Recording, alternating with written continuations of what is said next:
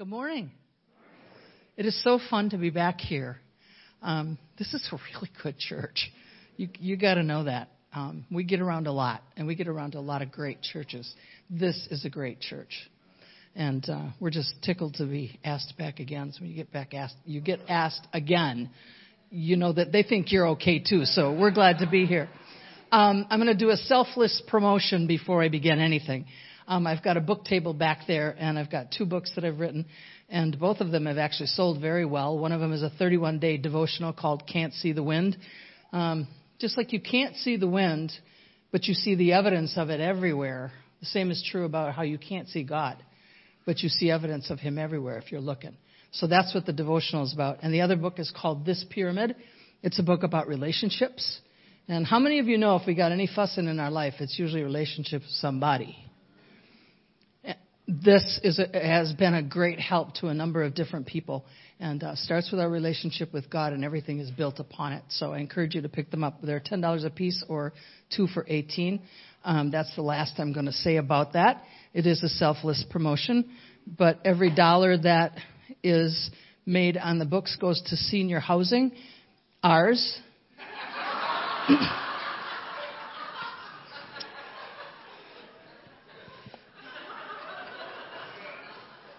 That's why it's a selfless promotion. I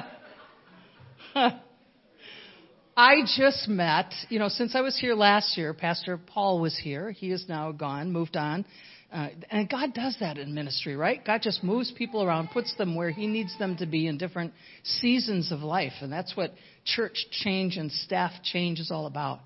And I met on the phone yesterday, Pastor Wes, and met his wife this morning, and we discovered that we were both at the same church together, actually both served at the same church almost 25 years ago, and I'm not going to ask you to guess who's older. It's me. He was probably in children's church when I was back there, 92, is that about right? No, but you were in children's church in 92. Yeah, almost. I asked for that, didn't I? Okay, anyway, so long as we're on a roll, I got a couple of jokes to tell.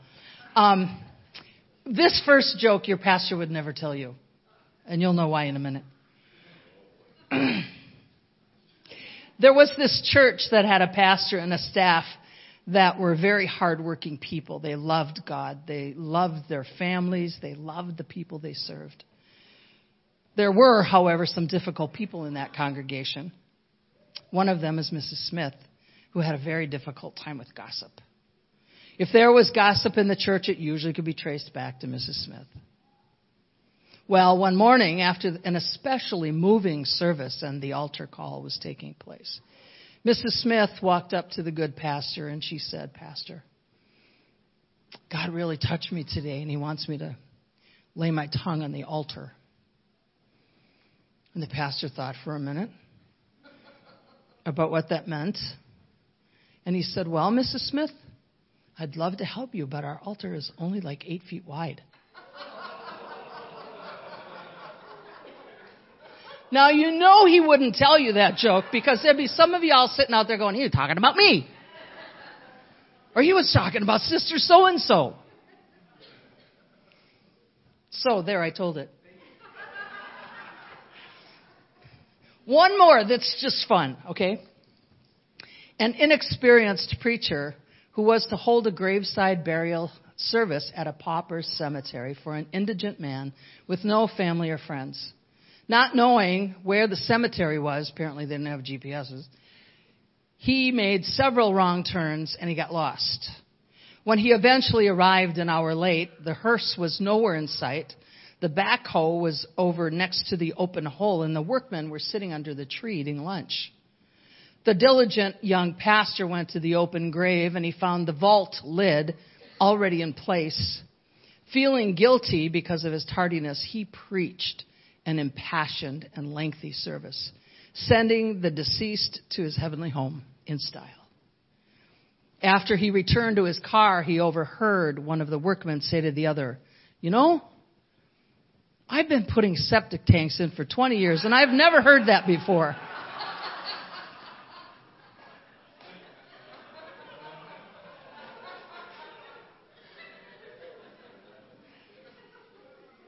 Okay, enough foolishness.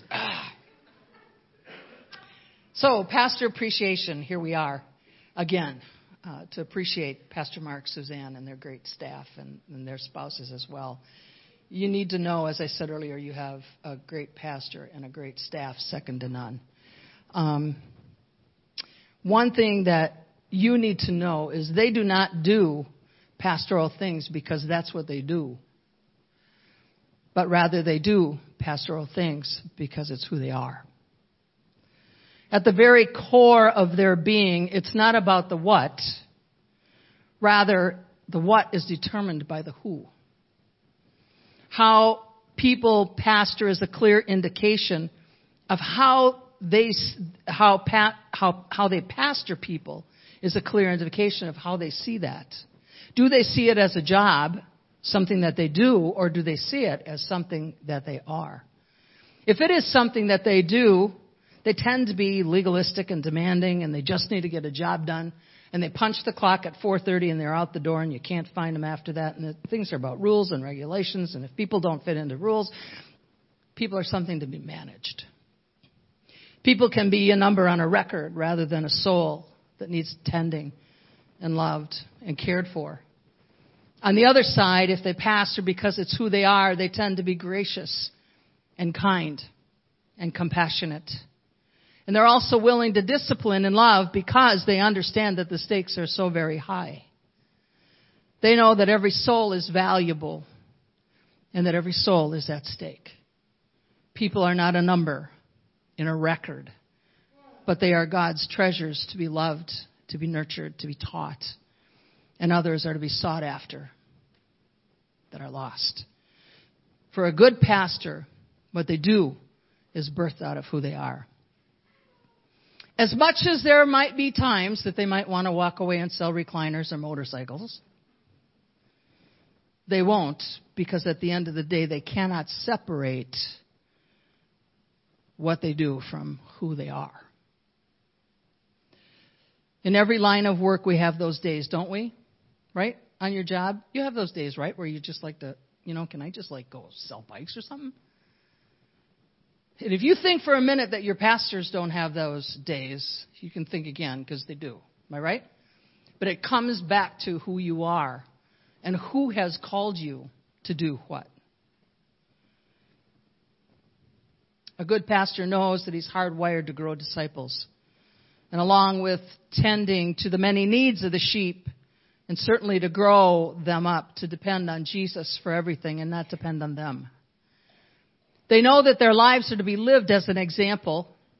They understand the weight of the responsibility when the Apostle Paul said in 1 Corinthians 11:1, "Follow my example as I follow Christ." They get what that means. They live in a fishbowl. And they understand that their lives are an open book. Sometimes they don't like it, but it is who they are. So it is what it is. They know that they are under scrutiny unlike anybody else in their congregation, because their lives are an example in the good times, in the bad times, in the difficult times of being an example of Christ. It's funny when we hear people say, well, you only really work 2 days a week, right? You only work on Wednesday and Sunday. What do? You know, I used to get so ticked when I heard people say stuff like that back in the early days, until I realized they really don't know. They don't know who you are called to be. They don't know that your calling is a 24/7 calling. The first time that you get called to a hospital as a pastor or a police station in the wee hours of the morning, you come to the full understanding that it is a 24/7 call. Besides tending and caring for sheep inside and outside the outside the church, that's an awesome idea. That whole Halloween thing, that whole making coffee thing, what a great idea. Y'all need to do that. If you weren't making, somebody else is going to do that. No, you need to do that. That's a great idea. I threw that in for free. So what is the pastor's greatest desire? I believe that a pastor's greatest desire is that the people under their watch are growing healthy disciples of Christ and that they produce healthy disciples of Christ. Does that make sense?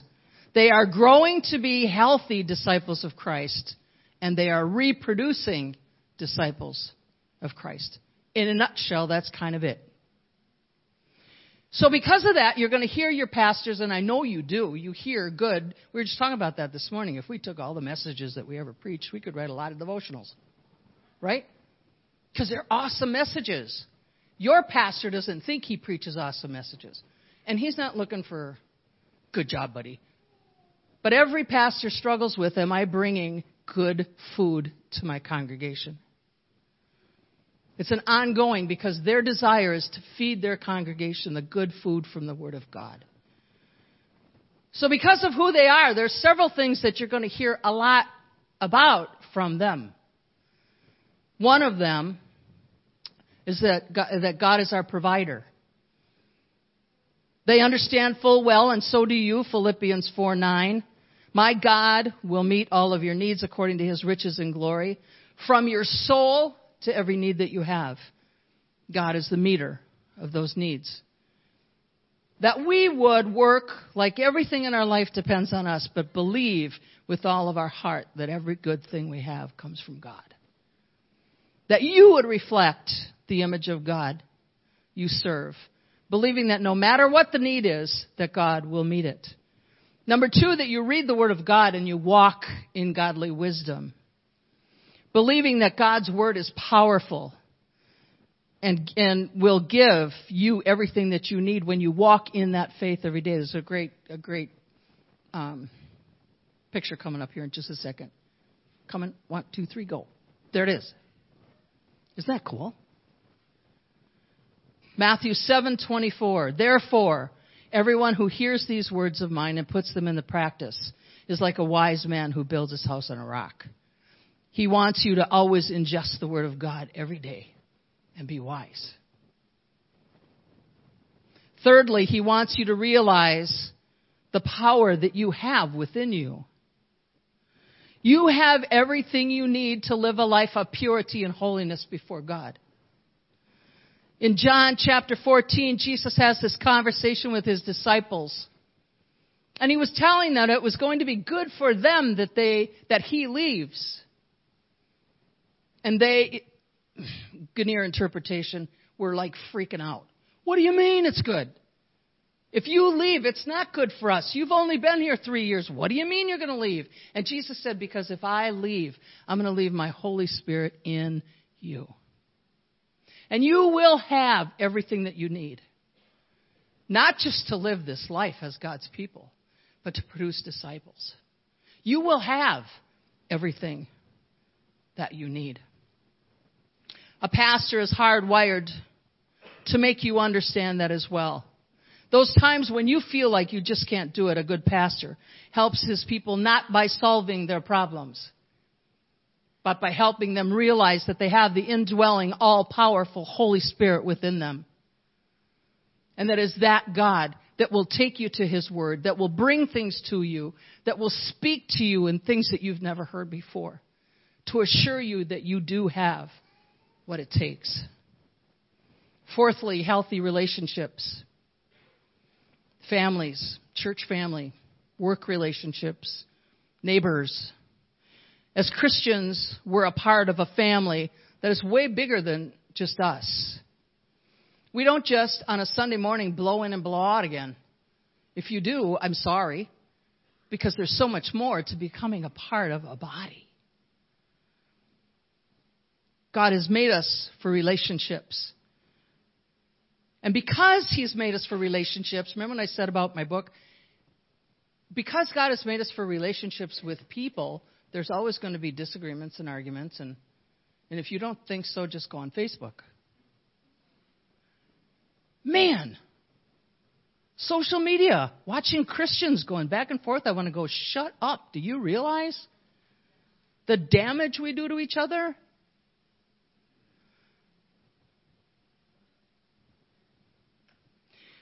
It's hard to not take offense in the world that we live today because everybody takes offense about something.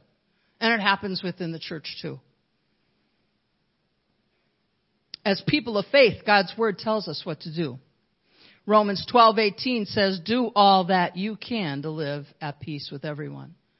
That means it's my responsibility. I remember the first time I read that, how many years ago, went,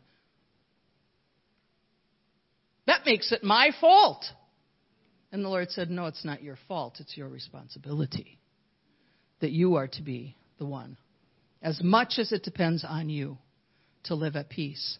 And then in Proverbs 16:7, it says, when people's lives please the Lord, even their enemies are at peace with them. Think on that for a minute. Even our enemies will live at peace with us when our lives please the Lord. Some people run about thinking that Christians got to offend people all over the place. That's not true. We bring the love of God. We bring the truth to the power of God. Even those that are enemies will live at peace with us. Next, your pastor wants you to be Jesus with skin, like serving coffee when people come to your house. I mean, I hear churches preaching against all that. I do. I look at it as an opportunity. When someone comes rapping on my door, which nobody comes to our house for trick or treat. I've been disappointed for 15 years. We lived in a house. Nobody comes, not one. Well, because of the street we live on, it's just not conducive. Anyway, didn't always used to be like that. We used to sit outside at the picnic table with a pot of coffee. I mean, we're talking 15 years ago, a pot of coffee, and give the kids candy and converse with the people as they walked up to our door. Isn't that what we do as hosts when someone comes to your house? Your pastor is desiring for you to be Jesus with skin, that you would make a difference in the lives of those in your sphere of influence. Remember the story of the Good Samaritan? The guys that should have helped didn't, and the guy that had no obligation to help did. Jesus said in Luke 10:37, Jesus told him, go and do likewise. He said, which of the guys showed mercy? And they said, well, the guy that went and helped. The guy that didn't have to, but he went and he helped. And he continued to help. Jesus said, go and do likewise. Dr. James Bradford said, people are not worth loving because they fit our preferences or agree with our opinions. They are worth loving because they are the handiwork of God's creative intention and genius. He wants you to know that we all have a responsibility to cross some great divides in building relationships with people. Gender divides, racial divides. How many divides? I told somebody recently on a Facebook post that we've got more divisions amongst us than a math class. But Jesus has asked us to reach across divides and make a difference for the kingdom. Number 6, your pastor knows you're going to walk through fires. Talking about that this morning, Suzanne. I want you to look at my notes. Because these folks know you're going to walk through fires because they've walked through fires. They know that there's times that you're going to feel like there's a glass ceiling and God is not hearing you. They know that you're sure at times that the trial you're going through is never going to end.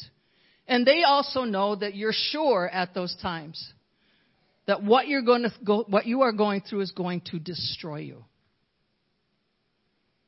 Because they've done that. They've been there. They know what that feels like.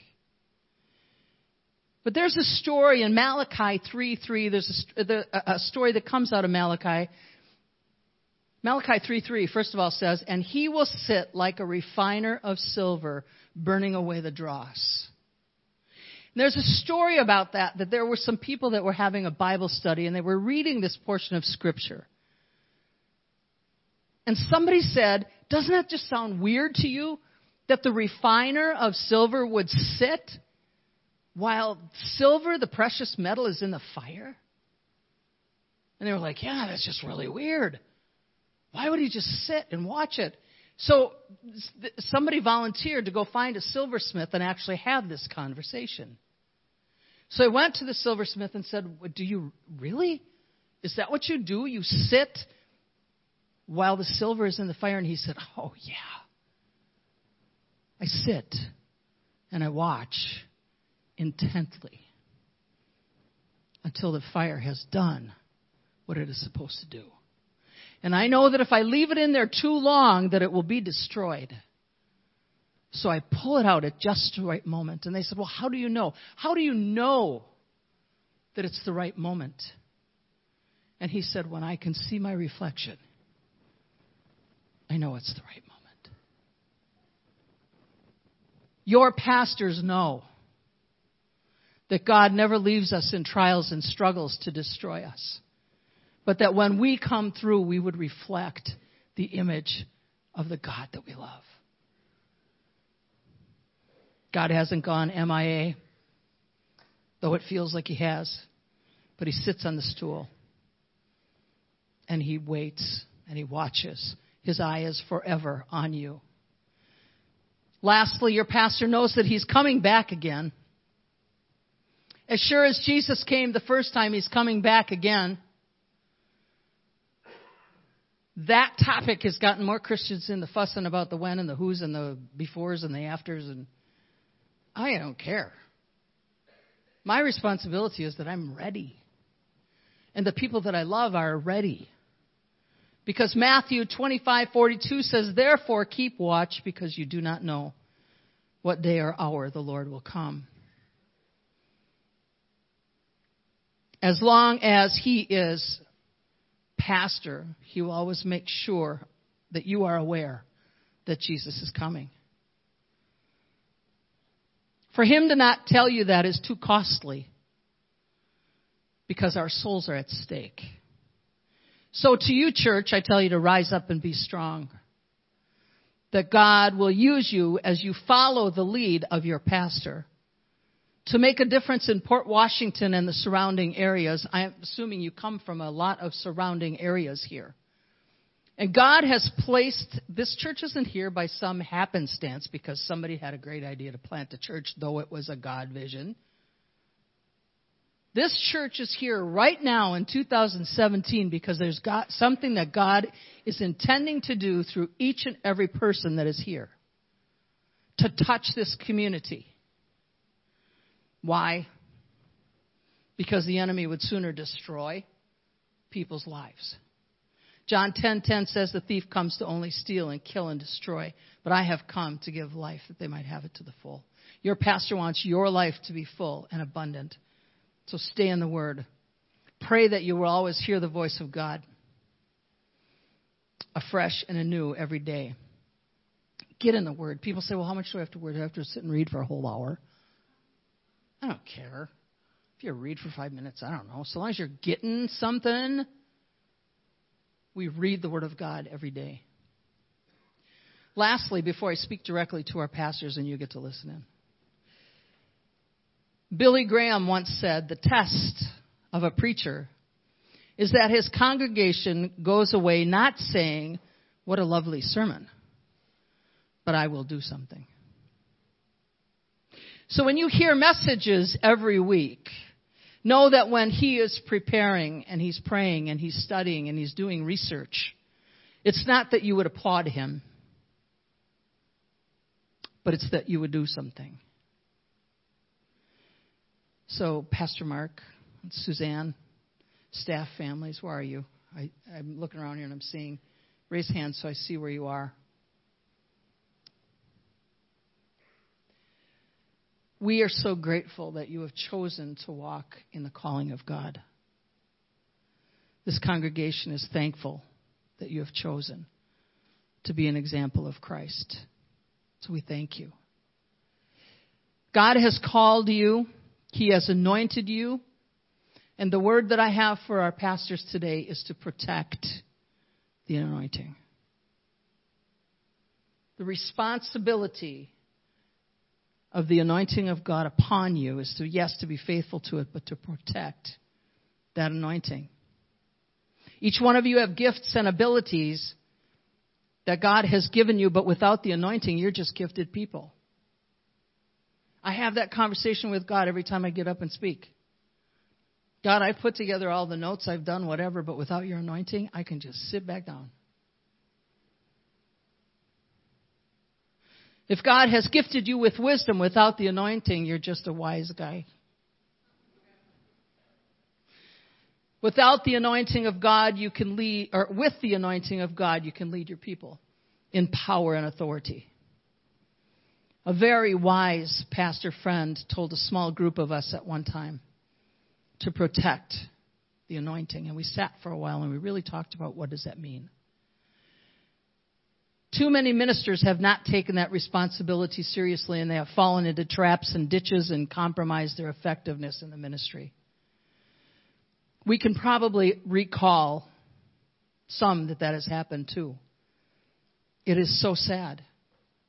I ran into an individual that I used to work side by side with that did just that. Ran into him at a gas station. I was in tears afterwards saying, I don't know what happened to my friend.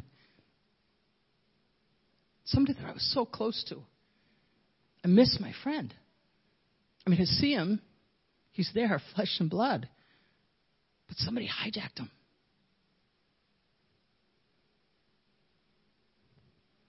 And God has said, protect the anointing. David compromised and he fell into a pretty big ditch. Samson, we all know the story.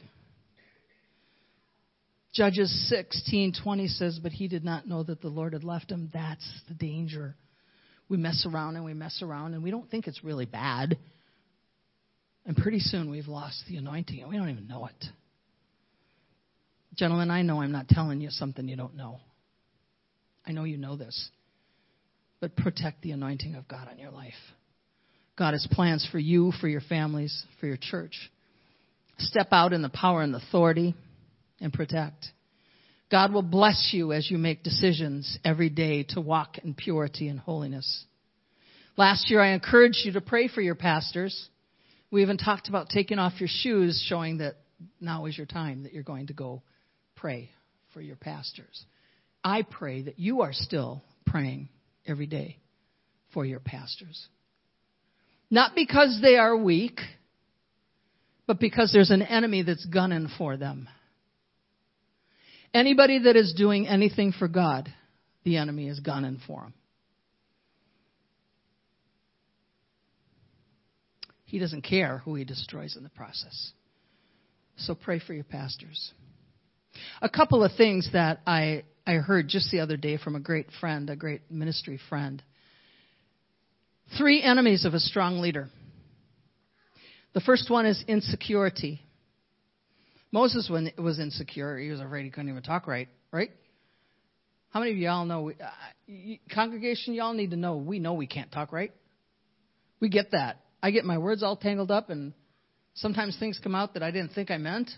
And then I remember what I used to tell my kids when my kids would say, oh, I didn't mean to say that. Yeah, you did, because what's in your heart comes out your mouth. So at some level, we all deal with some level of insecurity. Even David struggled with insecurities. If you don't think so, just read the Psalms. I mean, a strong leader. But he struggled.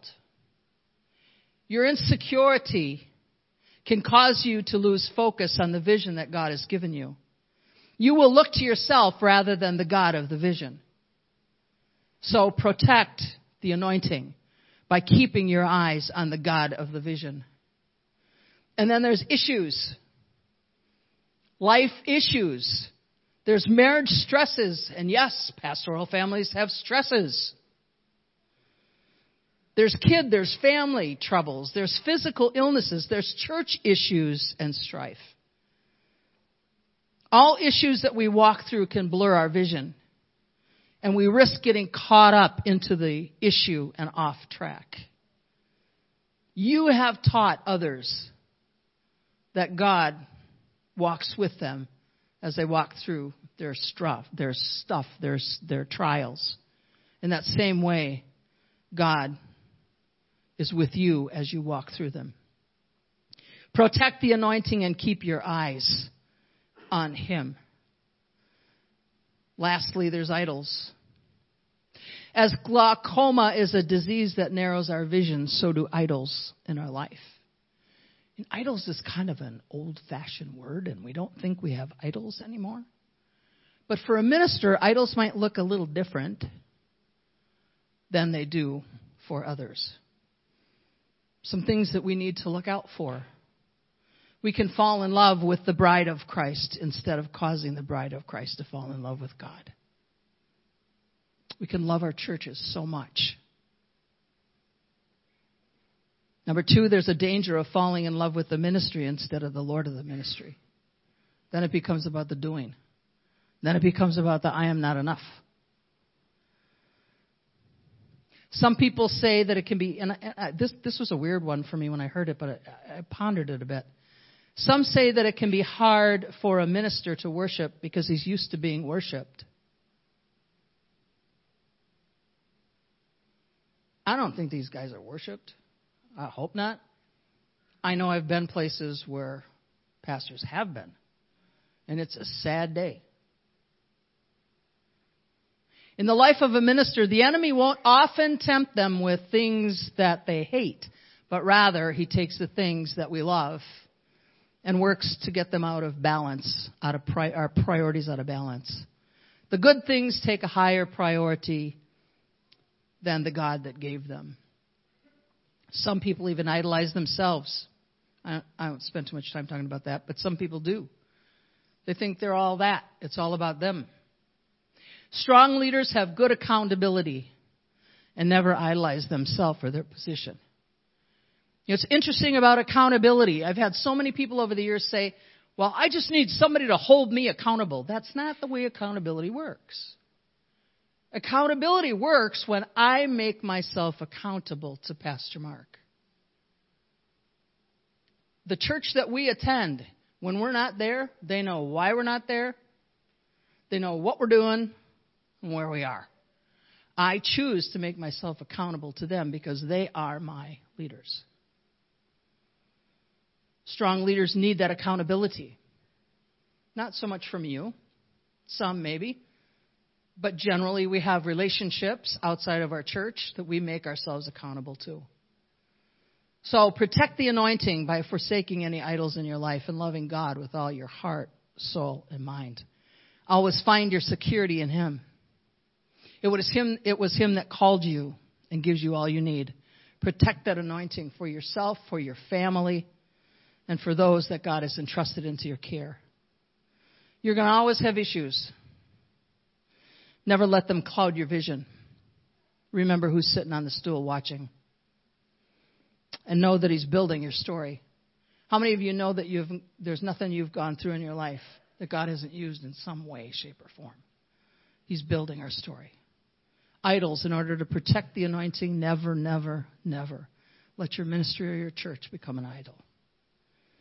What we do can never be about us. So, gentlemen, protect the anointing. I want to close this morning with us praying for these families, these pastoral families. So I'd like to invite them to come up here, if you would. Once they get up here,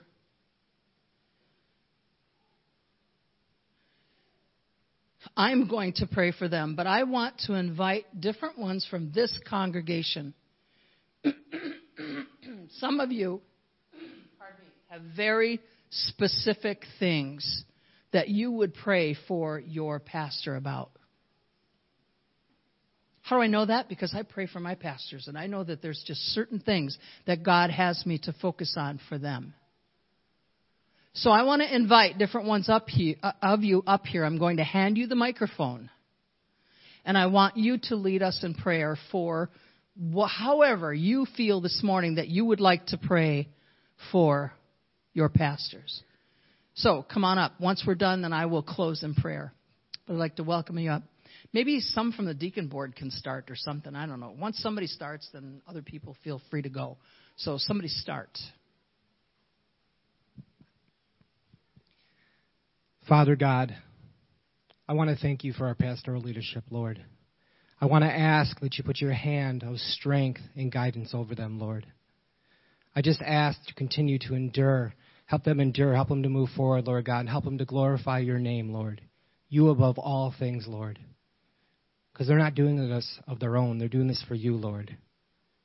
I pray that you just bless each and every day of their lives, Lord God. Guide, show them, mentor them, Lord. Help them build stronger and grow stronger to glorify your kingdom, Lord. We thank you so very much for putting them in our lives, Lord God, and for this church. We thank you for the opportunity to praise you, to be able to worship you in a free nation, Lord. As we move forward, Lord God, just put your hand of protection and safety over all of us. Be with them now and always, we pray. Lord, I look up here and see these wonderful families. God, I pray that these pastors would prioritize their kids, God, that they would show that love of Christ to them, that they would grow closer to you, that this church body would help encourage those relationships, God. Because, God, we talked about the relationship and the importance of that earlier in the sermon.